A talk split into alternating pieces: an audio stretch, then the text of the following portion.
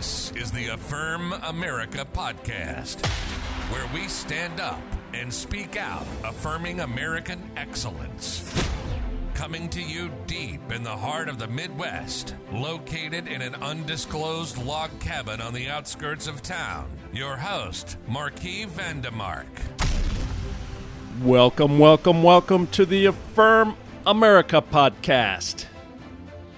On this Thursday, October the 20th, 2022, we're just 18 days out from the midterm elections. Woo! Woke up to 32 degrees below 32 this morning. We're in the free zone. It's going to be a chilly one but it's looking really good over the weekend, up into the mid 70s. Hey, thanks for joining us on the Affirm America podcast. I'm your host, Marquis Vandemark. These are your top five headlines for this Thursday morning. Let's start off with headline number five Democrat plan for inflation, ignore it, and press abortion. So much for the Inflation Reduction Act from the Daily Wire. Georgia gubernatorial candidate Stacey Abrams, Democrat, told MSNBC on Wednesday that women across the Peach State need access to abortion to keep up with surging costs in Biden's America. The election denier wasted no time defending the unholy sacrament of leftist politics. Children, not Democratic policies, are causing economic angst, she said.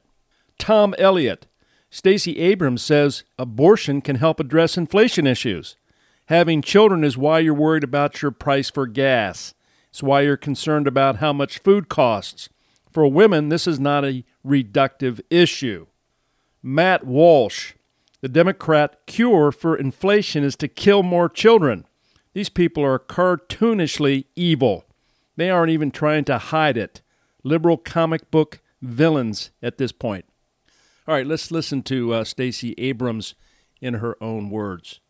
Just asked you. You're running for governor of Georgia.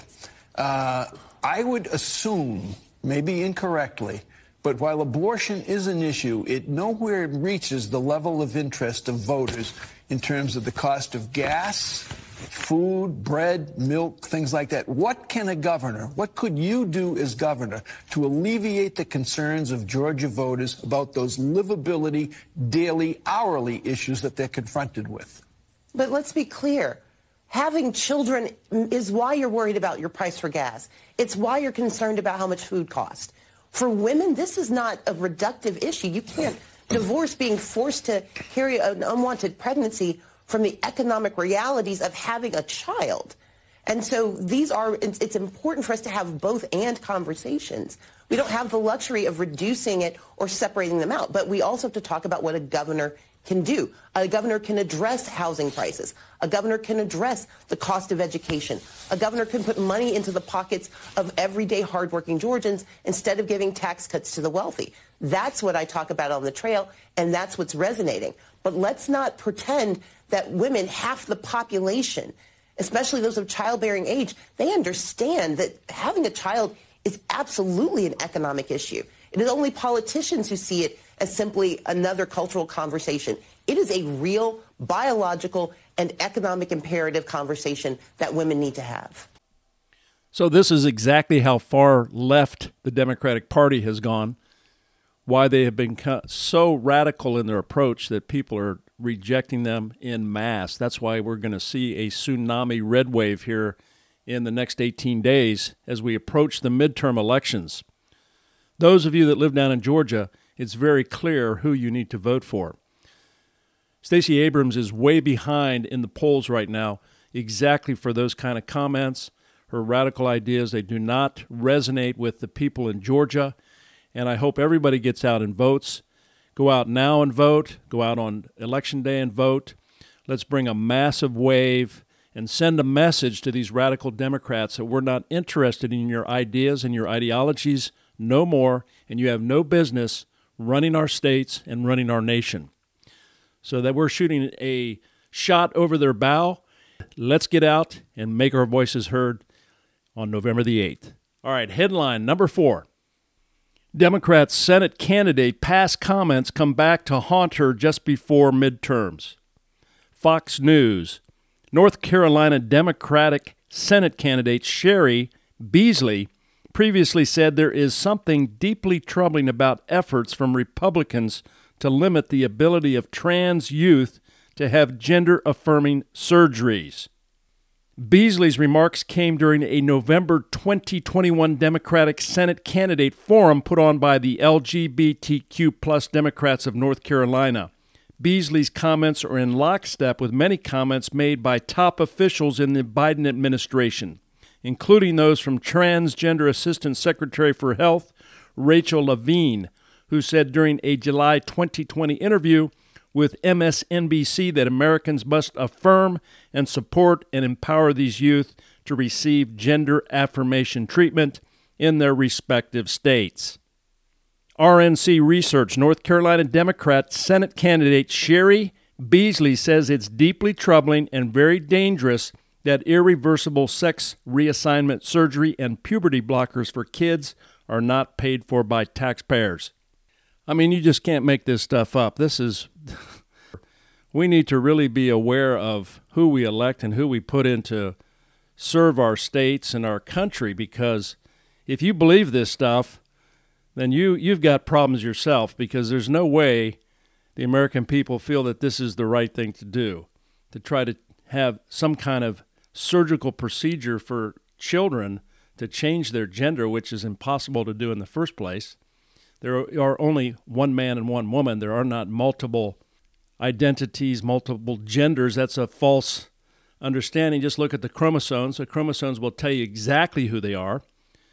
And this nonsense, this baloney, where it comes from, it's just, it's insanity. It's an ideology, uh, again, coming back to the Marxist ideology. It's is designed to confuse you, to disable a country, to make us confused on many issues, to break down the family, to break down our social structure. It started back hundred years ago, and we're now starting to see the fruits. We need to stand up. You need to speak out. Don't be afraid, because most people feel the same way. The elections are coming. Don't vote these guys in. Vote them out. Speak your voice. Let's do it. All right, headline number three The baby formula shortage lingers eight months later. Fox News parents nationwide are still struggling to find baby formula months after panic first ensued, and one mother is sharing her message for the Biden administration over the crisis. According to the U.S. Census Bureau, around 33% of American families were still struggling to find baby formula in September. Lawmakers have called on the Food and Drug Administration to provide answers as to why the agency had such a delayed response in adapting to the shortages while prices continue to soar. RNC Research Americans are still having trouble finding baby formula eight plus months after the crisis began. Karine Jean Pierre says Biden is working to make sure that we have progress to address this issue, this issue that is currently happening right now. Dr. Oz, it is easier to get fentanyl than baby formula. All right, let's listen to Dr. Oz talking about this issue on one of his campaign stops in Pennsylvania. So I'm going to answer this question. Did you know that it is easier to get fentanyl than it is baby formula in the city? Are you serious? Yes. Now you can start. Go ahead. Well, It's easier I to did- get fentanyl than it is to get baby formula in Philadelphia today. I just recently became a grandparent from one of my adopted kids, and we I just experienced that situation where I know of it, and I'm like, yes, I know, I see this, I see the statistics and the news reports, but then to actually go out to the store, and I had to go all the way out to Cheltenham County, and then place the order there for the baby formula to be shipped over. Hmm. So now, God willing, nothing happens, I get the baby formula this coming Friday. But it really isn't easy to get basic necessities needed for families in the city. This is why a lot of we had this discussion before with business owners having to shut down their shops because people in communities don't have the wealth to go shop here, and those business owners have to raise the prices because they have to go elsewhere to spend even more money to get the goods in. Oh my gosh. But then there's also the question of mental health and behavioral health issues. Oh, it's more money to do outpatient than inpatient for detoxing, which you experienced when we went to Kensington. We were like, we're going to take these guys, and it was like, well, there's only one place you're going to do an inpatient around here. Yep. And that was Kensington Hospital. Yep. And luckily, the uh, Rock Ministry was facilitating the means for that. Yep. But that's really the only place. And Kensington Hospital is a good example because they could accommodate a lot more people for detox mm-hmm. if they could then transition them five days later into longer rehab. But we just haven't made it possible. I mean, it's so frustrating. You see the answer there. It's not that there's no answer. Hmm. We see the answer. But I got to go. I am stunned that baby formula is harder to get and probably more expensive than oh, Just go down the street, you'll find some fentanyl. I'm not even joking, unfortunately. Well, there you go. Some more of Biden administration's failed policies. Eight plus months since the crisis, and still people can't get their baby formula tells you a little bit about how dysfunctional the Biden administration is. Do you think Trump would have waited eight months? He would have gotten on the telephone that same day and had that problem solved. Because he's a businessman, he understands how things work. Joe Biden never worked in the private sector. He's just a a politician that has always been on the wrong side of history. And that's what you're going to get, folks, if you just continue to vote these guys in. I mean, I don't know what more to tell you. But we've got 18 days to send a message to this administration that you're on the wrong track and we're not going to take it anymore. So let's uh, let's keep our feet moving. Let us uh, keep talking and let us get out and move on November the 8th. All right, headline number two. D.C. passes bill allowing non citizens to vote in local elections. From the National Review, the D.C. Council, the legislative body representing Washington, D.C., sent a set of bills to Mayor Muriel Bowser's desk on Tuesday, one of which will allow illegal immigrants to vote in local elections. The bill allowing illegal immigrants to vote passed on a nearly unanimous 12 to 1 vote following its first reading earlier this week after languishing in the City Council for a decade. It expands previous legislation which allowed green card holders to vote there are believed to be over 50,000 illegals in the District of Columbia. The bill was passed alongside another initiative that would make mail in voting a permanent feature of elections. Fox News Under the D.C. Home Rule Act, members of Congress are able to block bills passed by the legislature and cleared by the mayor. Once the bill is submitted, it can be voted down if the House and Senate pass Cotton's resolution of disapproval within 30 days, or else the law will take effect. Allowing illegal immigrants to vote is an insult to every voter in America, Cotton Republican Arkansas told Fox News Digital. Every single Democrat should be on the record about whether they support this insane policy. Well, again, what uh, what more can I say? I mean, this is how these guys roll. They don't believe in the Constitution. They have an ideology that uh, wants to break down our system, allow anybody to vote especially if it keeps them in power. The fact that they want to make permanent mail in voting a law, which we know through multiple election cycles is the easy way to cheat. And this is not only known in the U.S., but it's known in totalitarian nations around the world.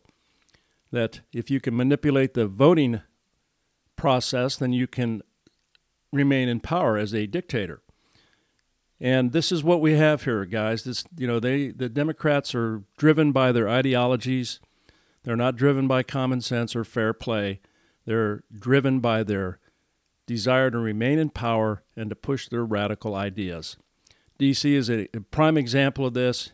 That's why it's called the swamp. That's why it's called the center of evil and injustice.